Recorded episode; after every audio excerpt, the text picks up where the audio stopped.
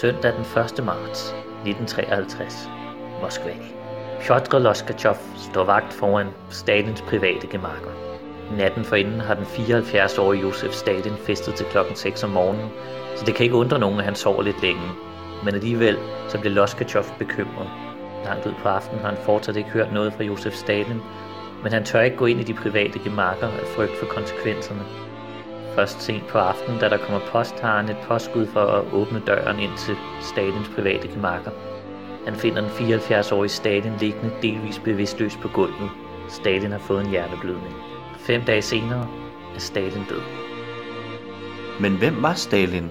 Mange kender ham som Sovjetunions leder under den 2. verdenskrig, men han var også stålmanden, som forvandlede det borgerkrigsramte Rusland, som var bagudstående landbrugsland, til en global supermagt, både militært og industrielt. Men det lå absolut ikke i kortene, for Stalin var født i Georgien, som var en udørk i det russiske kejserige. Han var født forkrøblet og fattig.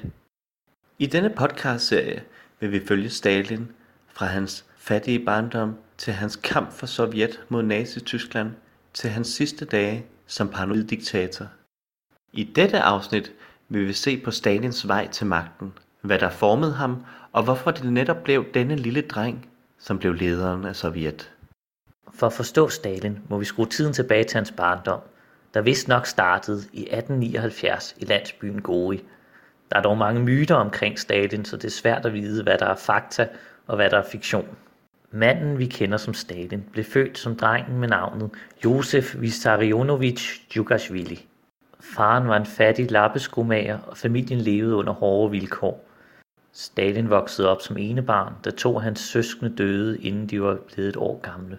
Der går dog rygter om, at Stalins far måske ikke var hans rigtige far, og han i virkeligheden var søn af enten sin gudfar, som var kroholder og amatørbryder, eller af moderens præst.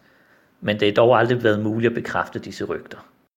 Stalin havde en hård opvækst. På helbredsfronten var Josef plaget af mange sygdomme.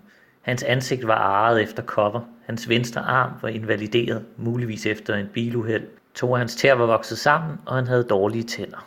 Men til trods for disse fysiske skavanker, så var Josef en hård knægt, der både kunne tage og give tæsk.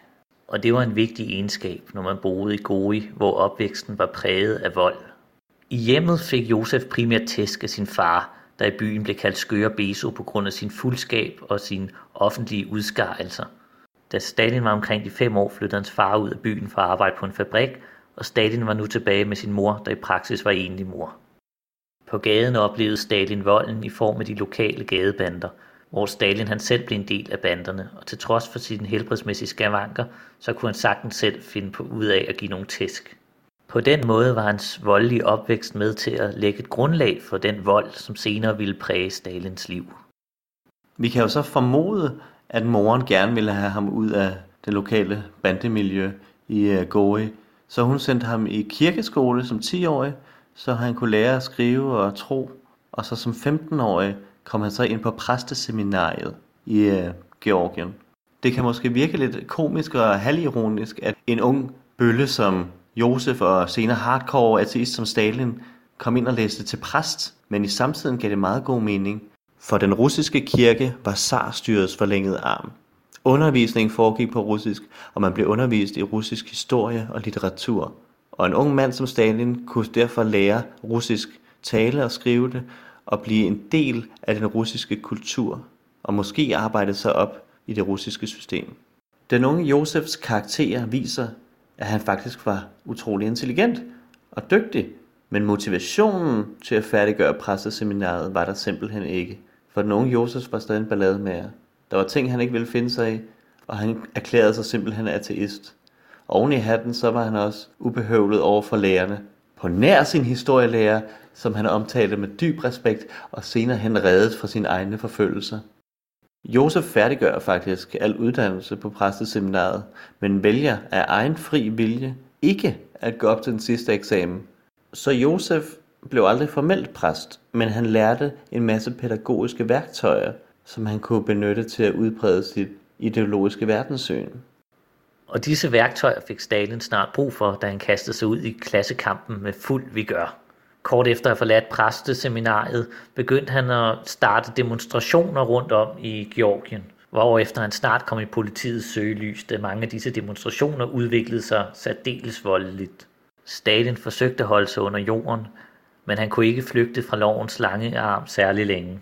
Stalin arresteres i år 1902, og i 1903 sendes han på den første af syv tvangsdeportationer til Sibirien. Det kan lyde meget hårdt, men Saren Sibirien var ikke lige så slemt som de gulaglejre, man senere tænker på. Det var faktisk rimelig chill. Der var ganske vist koldt i Sibirien, men der var ikke meget straf over disse lejre. Der var ingen straffearbejde, og der var meget lidt opsyn. De revolutionære kunne sidde og drøfte politik og læse bøger og skrive med hinanden, og på den måde i virkeligheden udbygge et revolutionært netværk. Hvis zaren forventede, at disse fjerne ophold skulle stoppe revolutionen, så tog han gruelig fejl. Der var meget få vagter, for man forventede ikke, at folk ville flygte, og alligevel lykkedes det Stalin at flygte hele seks gange ud af sine syv ophold. I 1905 udbrød der revolution i Rusland, og i Kaukasusområdet udviklede det sig til blodige etniske konflikter. Men det var lige netop sådan et miljø, Stalin trives i, for han var en mand, der så kaos som en stige, han kunne kravle op af i bedste Game of Thrones-stil. Hjemme i Kaukasus eskalerede Stalins kriminelle aktiviteter. Han kastede sig ud i en direkte guerillakrig mod staten, hvor han udplyngede politiets og hærens arsenaler for våben. Stalin udførte særdeles blodige bankrøverier, opkrævede beskyttelsespenge fra rige erhvervsfolk, foretog likvideringer af politiske modstandere og stjal en møntpresse med henblik på at lave falskmøntneri til den kommunistiske bevægelse. Med et sådan synderegister fik Stalin Al Capone til at ligne en artig skoledreng i sammenligning. Snart var Stalin lederen af bolsjevikerne i Kaukasus og kom derved i kontakt til Lenin og den direkte top af bolsjevikernes bevægelse. Men udover sit vilde gangsterliv, fik den unge Stalin også tid til lidt romantik, for i 1906 så giftede han sig med Jekaterina Svanitsche, som var hans første kone. De mødte hinanden i deres ungdom, og de blev begge dybt forelskede i hinanden. Og Jekaterina, hun er et utroligt interessant menneske, for hun har en eller anden form for dobbeltrolle. Udadtil drev Jekaterina og hendes søstre en tøjforretning, hvor de solgte tøj til både hæren og adelen i Georgien. Så de var faktisk overklasse mennesker, og det passer jo lidt specielt sammen med den her georgiske vildbasse, som Stalin jo var, for i baglokalet sad kammeraterne og planlagde forbrydelser mod netop hæren og adelen. Stalins liv var langt, men hans lykke var desværre alt for kort, for Jekaterina, som gav ham en søn, døde meget hurtigt efter. Ved Jekaterinas begravelse skulle en sårmodig Stalin efter sine have sagt, dette væsen blødgjorde mit hjerte af sten. Hun døde, og med hende døde min sidste varme følelser for menneskeheden. Så Stalin havde et kæmpe hul i hjertet efter Jekaterinas død. Det hul, det fyldte han ud med promiskuøs sex med letpåvirkelige unge teenager og frodige bondekoner.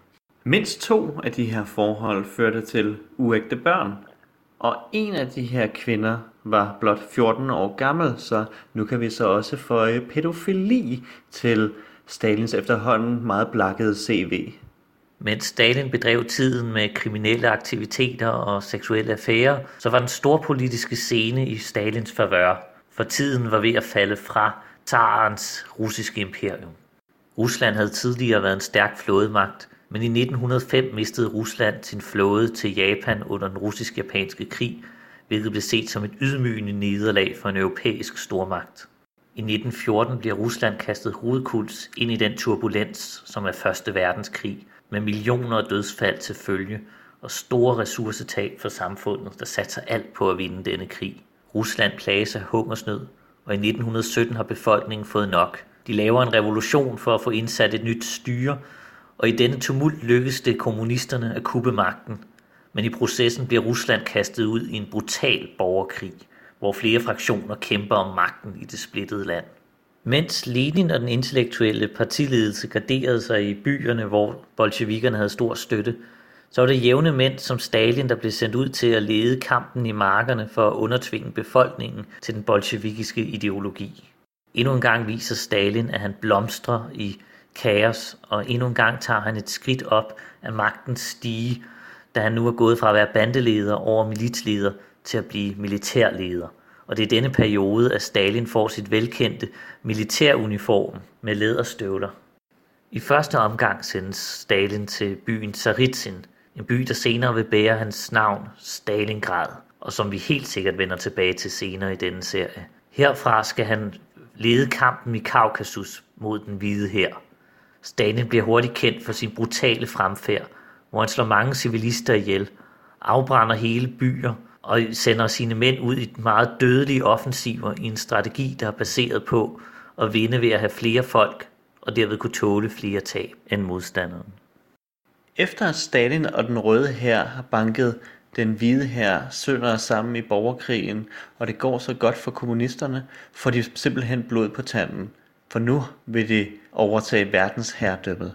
Kommunismen skal bredes til Europa og derfra videre til hele verden. Kommunisterne lægger en plan om, at Warszawa og Berlin de skal erobres, så Stalin bliver sendt vestpå for at lede Sovjets militære operationer. Krigen bølger frem og tilbage over stepperne mellem Kiev og Warszawa. Og netop ved Warszawa led den røde her et kæmpe nederlag til den polske her. Dette nederlag førte til en splittelse mellem to store prominente rivaler blandt bolsjevikerne, vores egen Stalin og så Leon Trotsky. For Trotsky var utilfreds med Stalins store tab under krigen, så han indgik en fredsaftale med Polen på Sovjetunionens vegne. Stalin var rasende, for han ville slås til den bedre ende, så kimen var lagt til en strid mellem disse store egoer. Det er menneskeligt at fejle, men Stalin var ikke en mand, der tilgav. Selvom krigen var slut, fortsatte magtkampene.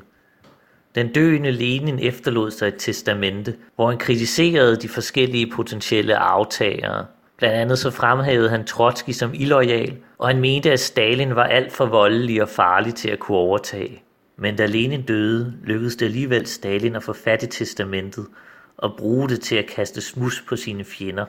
I Kommunistpartiet opstod en uformel magtkamp, hvor Stalin i løbet af de første år hurtigt fik cementeret sig selv som leder. Om end mange af de officielle titler gik til andre medlemmer i partiet, så var det Stalin, der sad med den reelle magt. Så selvom Stalin havde nået magtens tinder i Sovjetunionen, så var han stadig bøllen fra Gori. Ikke blot havde han symbolsk magt over sine fjender, han kunne også jævnligt finde på at uddele fysiske tæsk til sine egne kammerater for at vise, hvem der var the boss.